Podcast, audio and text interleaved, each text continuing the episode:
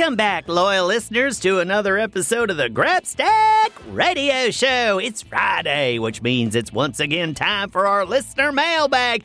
Oh, I do so love Fridays because not only is it almost the weekend, but it also means I get to answer questions from listeners like you. And that is just my favorite part of the week because I love hearing everything you all come up with. Did you know you can all really ask me whatever you want? It's true! Just email me at grabstack at gokidgo.com and fire away about the world of Bobby Wonder, my personal preferences on pillows, or why ponies are infinitely improved by the addition of a top hat. Really, you can ask me anything, and your question could get read live on the air. And there is not a feeling more satisfying than broadcasting your questions around the entire world, at least not in this humble Grabstack's opinion. Without further ado, let's get to it.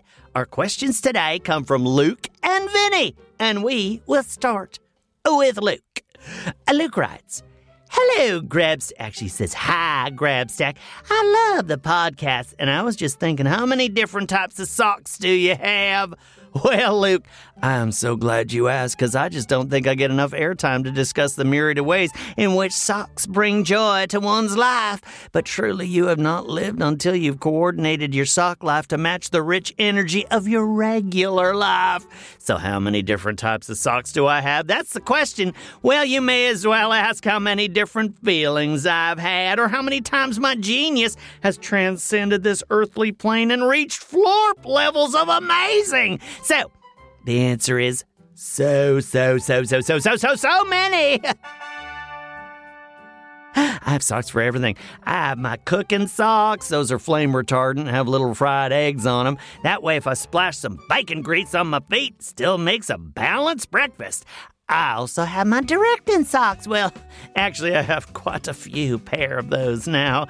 I used to have just one pair, and I really did consider it my luckiest pair of socks. But then I was directing so much that they started to get a little, well, you know, let's just say ripe and leave it at that. So necessity dictated that I get more than one pair of directing socks, but they're all the same, of course. You know, cozy with good arch support and a stately gray because a director ought to always be taken seriously on set. And sometimes that doesn't quite happen. So honestly, I do whatever I can to turn the dial in that serious direction.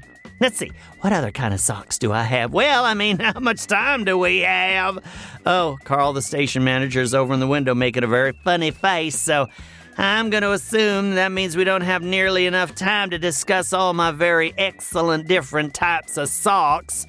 Well, now that's a real tragedy because I haven't even gone to discussing my climbing socks, flying in Bobby Wonder's pouch socks, fighting with Mighty Mila socks, decompressing after fighting with Mighty Mila socks. Incidentally, those are compression socks.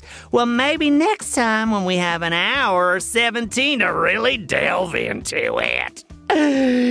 All right, moving on to our next questions. Our next two questions come from Vinny in Kentucky. He asks, why do you like socks so much? Oh, why do I like socks so much? Why do we love a beautiful summer's day? Why is a smile on a newborn baby the most precious thing in the world?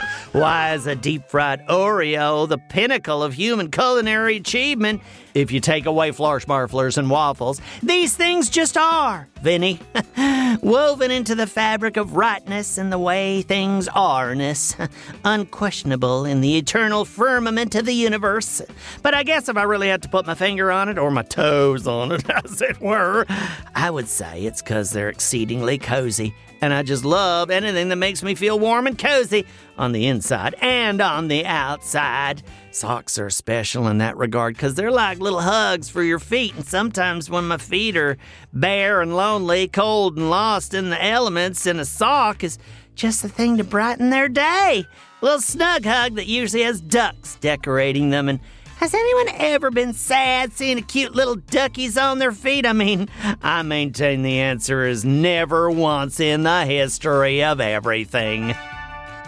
Moving on. Vinny's second question is What superpowers do you have? Oh, goody, a chance to talk about me! Oh, that's an inexhaustible topic, especially if you're into fascinating facts about truly grip and personality.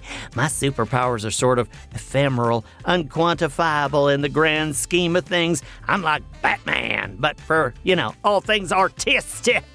So I'm a super actor, a super director, a super writer. Well, you get the picture.